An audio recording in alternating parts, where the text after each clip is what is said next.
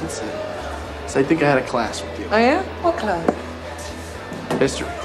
Maybe. Yes, I think that's what it was. You don't necessarily might not remember me. You know, I like it here. It doesn't mean because I go here I'm a genius. I am Hey. very smart.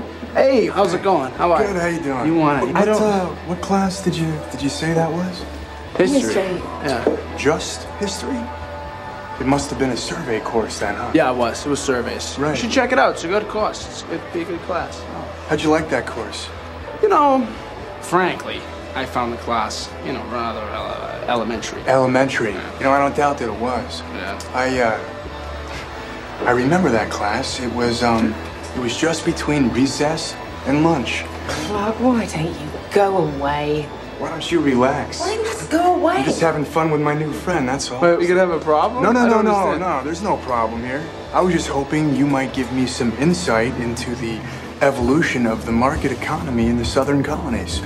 My contention is that uh, prior to the Revolutionary War, the economic modalities, especially in the southern colonies, could most aptly be characterized as agrarian pre-capital. All right. Of course that's your Hang contention. You're a first year grad student. You just got finished reading some Marxian historian, Pete Garrison probably. You're gonna be convinced of that till next month when you get to James Lemon. Then you're gonna be talking about how the economies of Virginia and Pennsylvania were entrepreneurial and capitalist way back in 1740. That's gonna last until next year. You're gonna be in here regurgitating Gordon Wood.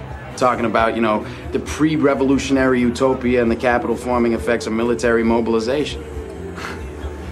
As a matter of fact, I won't because Wood drastically underestimates the impact Wood, of social dis- Wood drastically underestimates the impact of social distinctions predicated upon wealth, especially inherited wealth. You got that from Vickers. Work in Essex County, page 98, right? Yeah, I read that too. Were you going to plagiarize the whole thing for us? Do you have any thoughts of, of your own on this matter? Or do you, is that your thing? You come into a bar, you read some obscure passage, and then pretend you, you pawn it off as your own as your own idea just to impress some girls? Embarrass my friend? See, the sad thing about a guy like you is in 50 years, you're gonna start doing some thinking on your own, and you're gonna come up with the fact that there are two certainties in life. One, don't do that. And two, you dropped 150 grand on a fucking education you could have got for a dollar fifty in late charges at the public library. Yeah, but I will have a degree.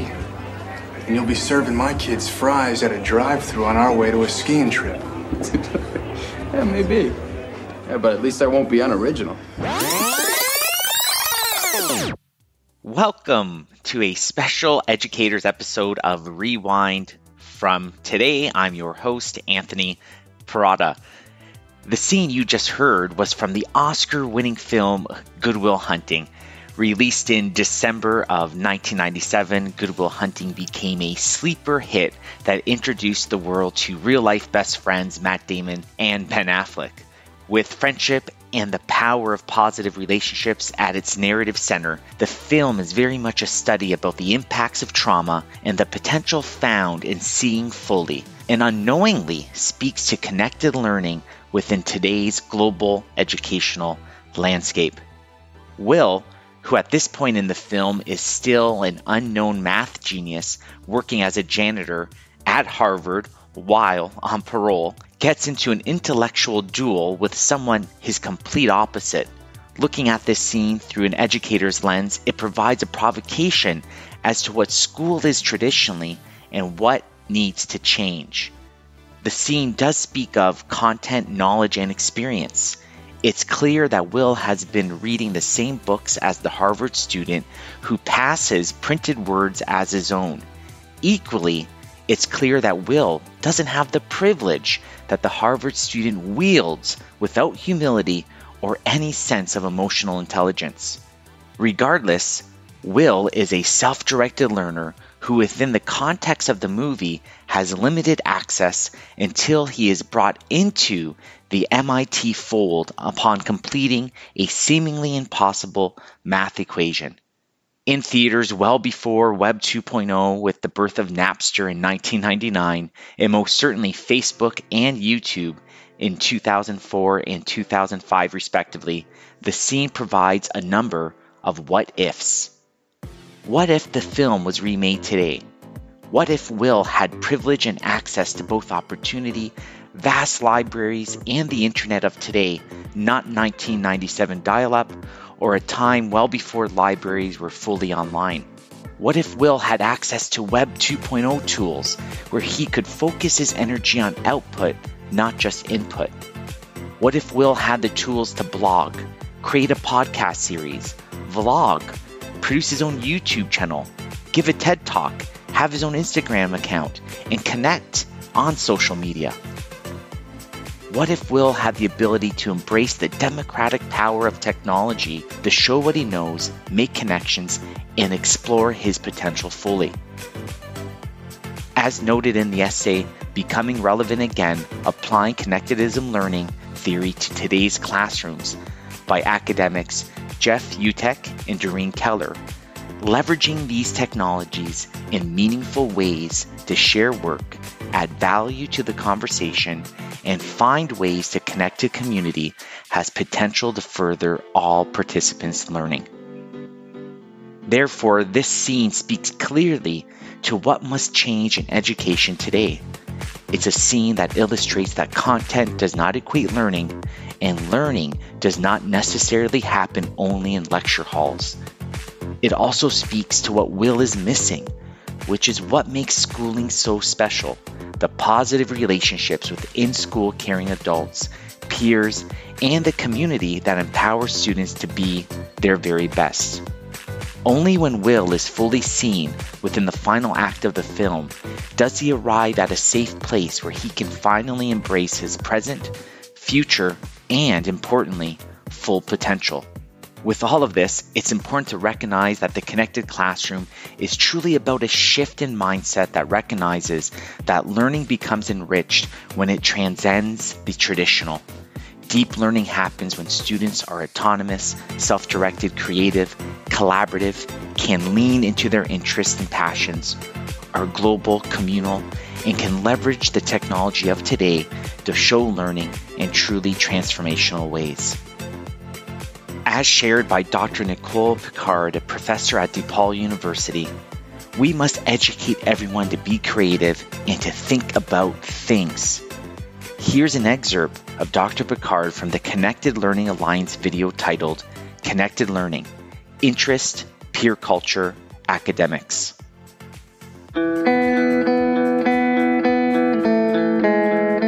There is no longer a promised future for all kids if people don't really learn how to learn and how to engage and how to be flexible and adaptive and find communities and have ideas about things that they want to do now, we're just really in trouble.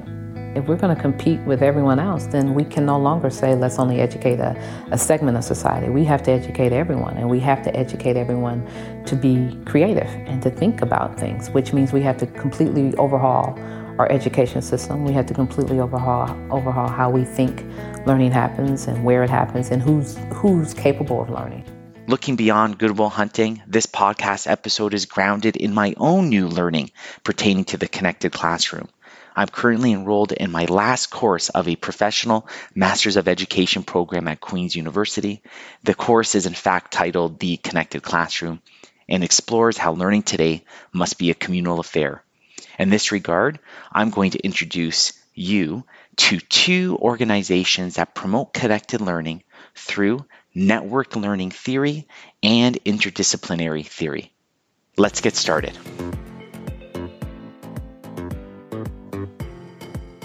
Through common goals and a shared mindset, students of the connected classroom gain opportunities to put into practice new knowledge their shared experience is grounded in the fundamental idea that knowledge doesn't come from memorization, but the ability to learn, unlearn, and relearn.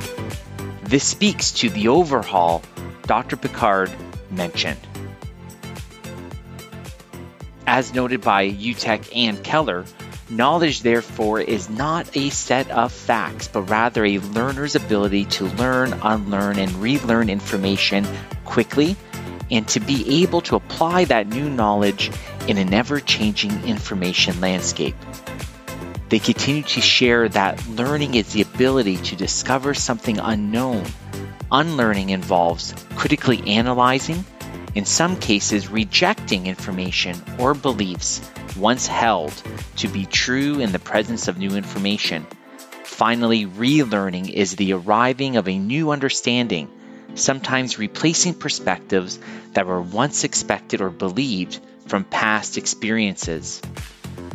With this understanding of knowledge and learning, the work being done through the Calgary Board of Education's Campus Calgary Open Minds program speaks to the importance of applying new knowledge in an ever changing information landscape. Here's an overview.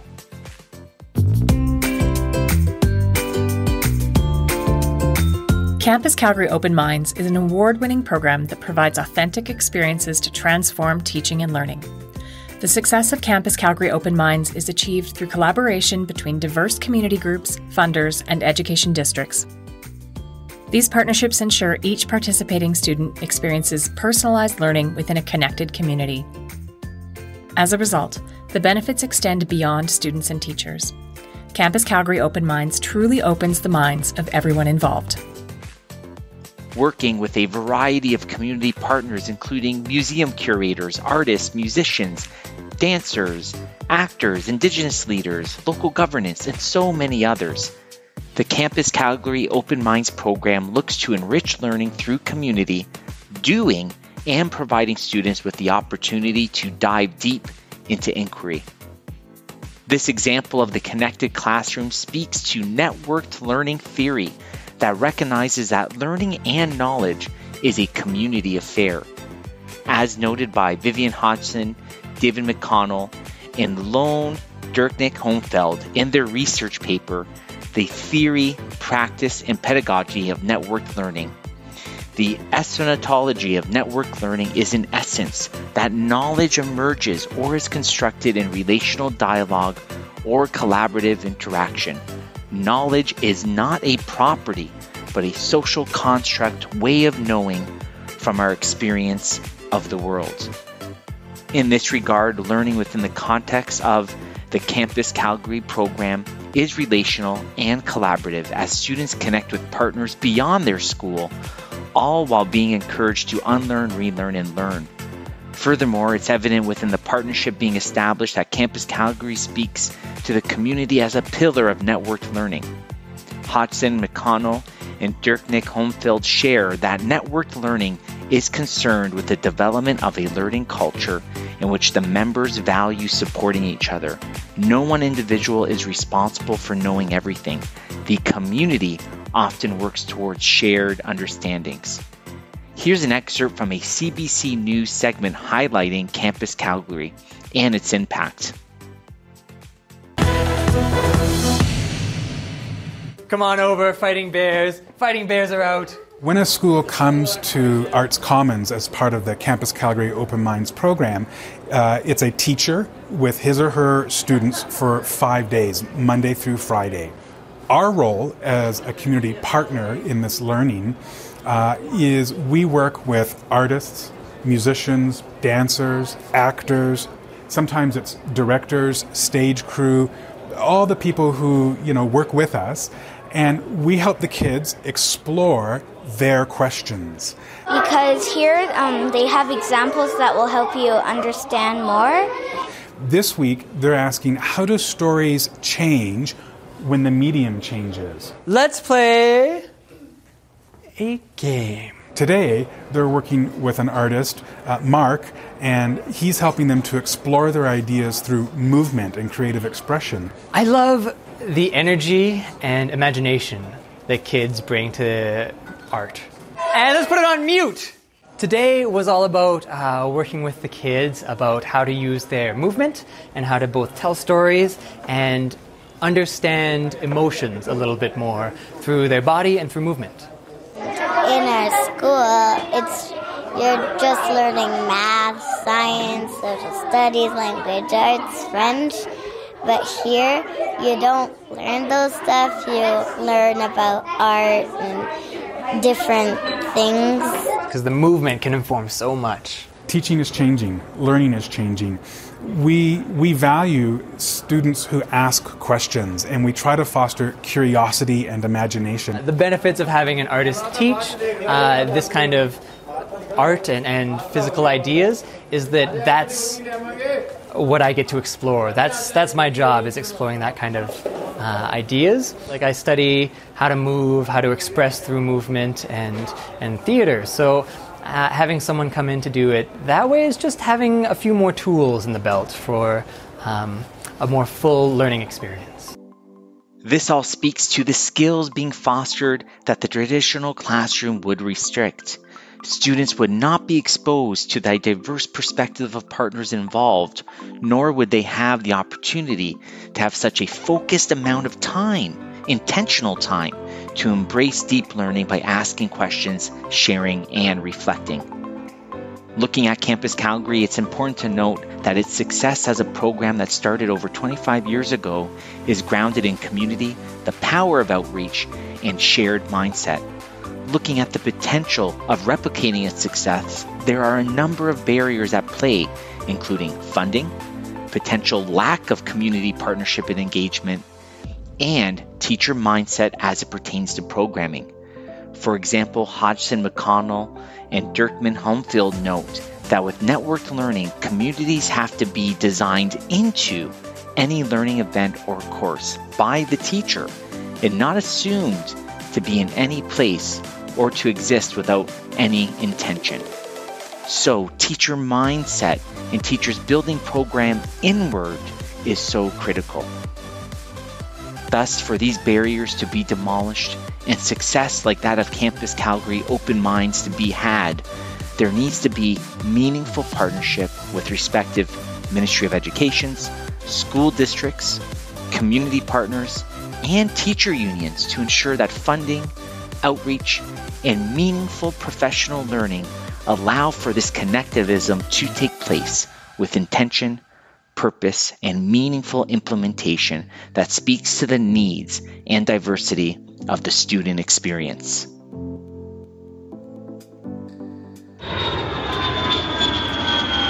Let's now move away from Calgary to another urban center with Music Links by Just Over Music, a Toronto based youth program that looks to support creatives on their musical journey offering both high school and community based programming.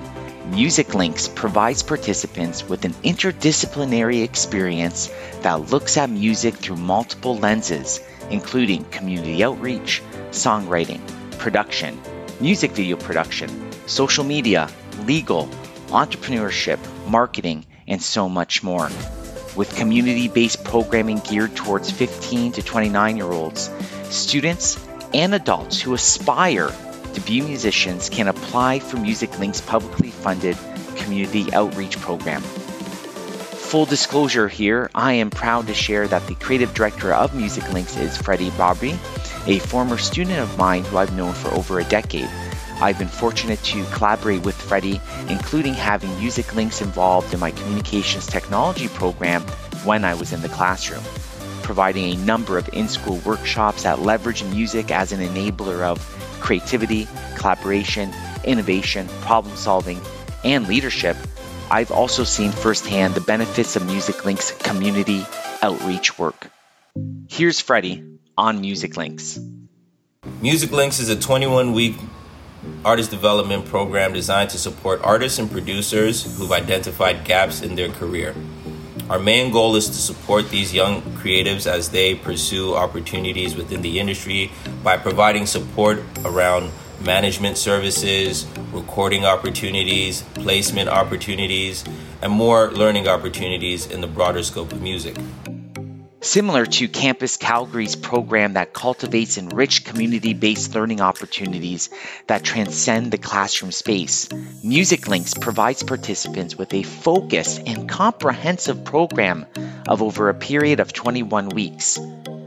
Like Campus Calgary, which provides students with five consecutive days of networked learning, Music Links leverages time to cultivate unlearning, relearning, and learning which allows participants to focus, all while engaging with diverse partners that foster the interdisciplinary experience of understanding what it truly means to be a musician.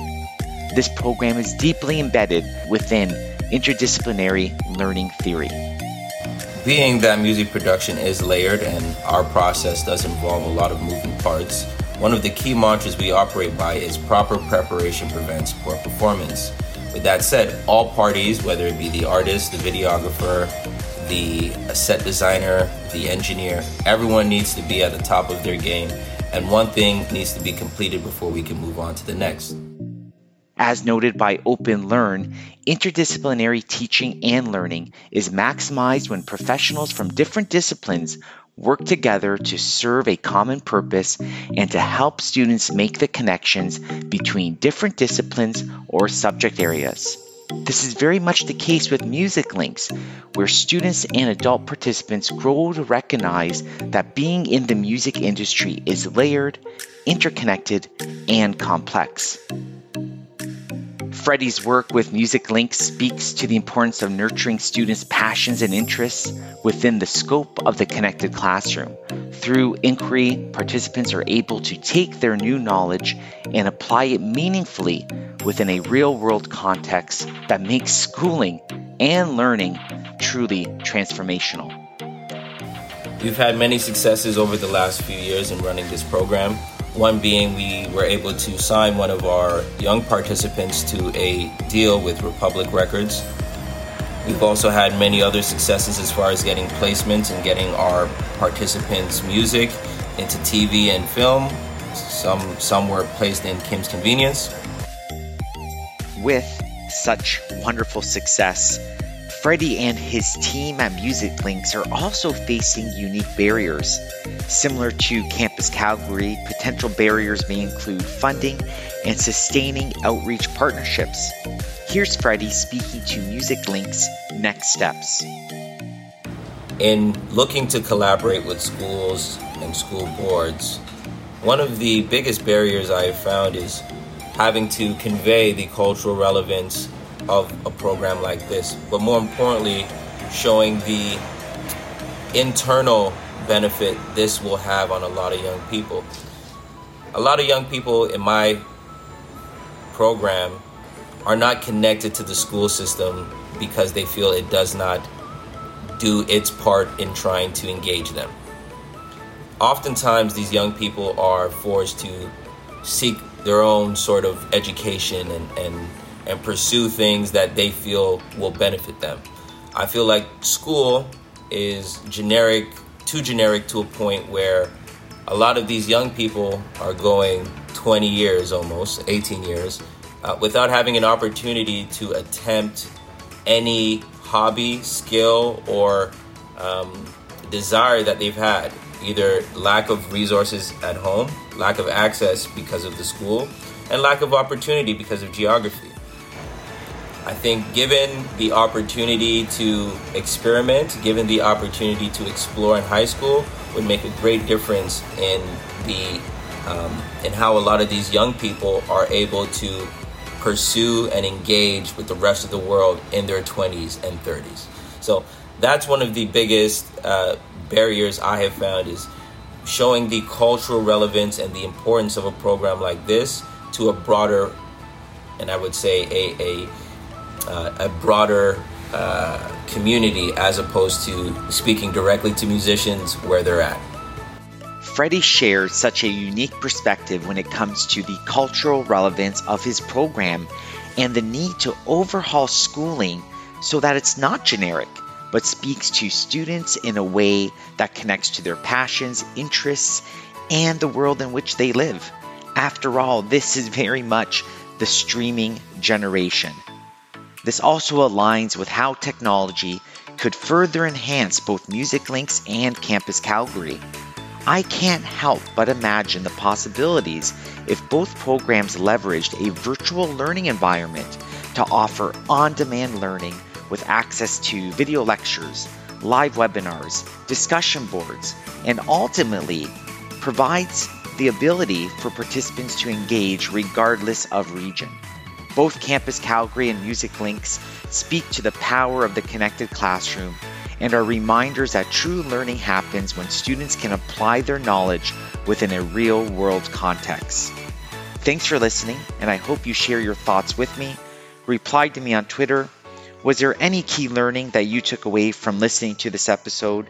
Do you have any examples of connected learning to share? What are your thoughts on education and what needs to change or stay the same in order to serve students more fully? Before I sign off, the research and videos I referenced are available in the episode notes, so I encourage you to check that out.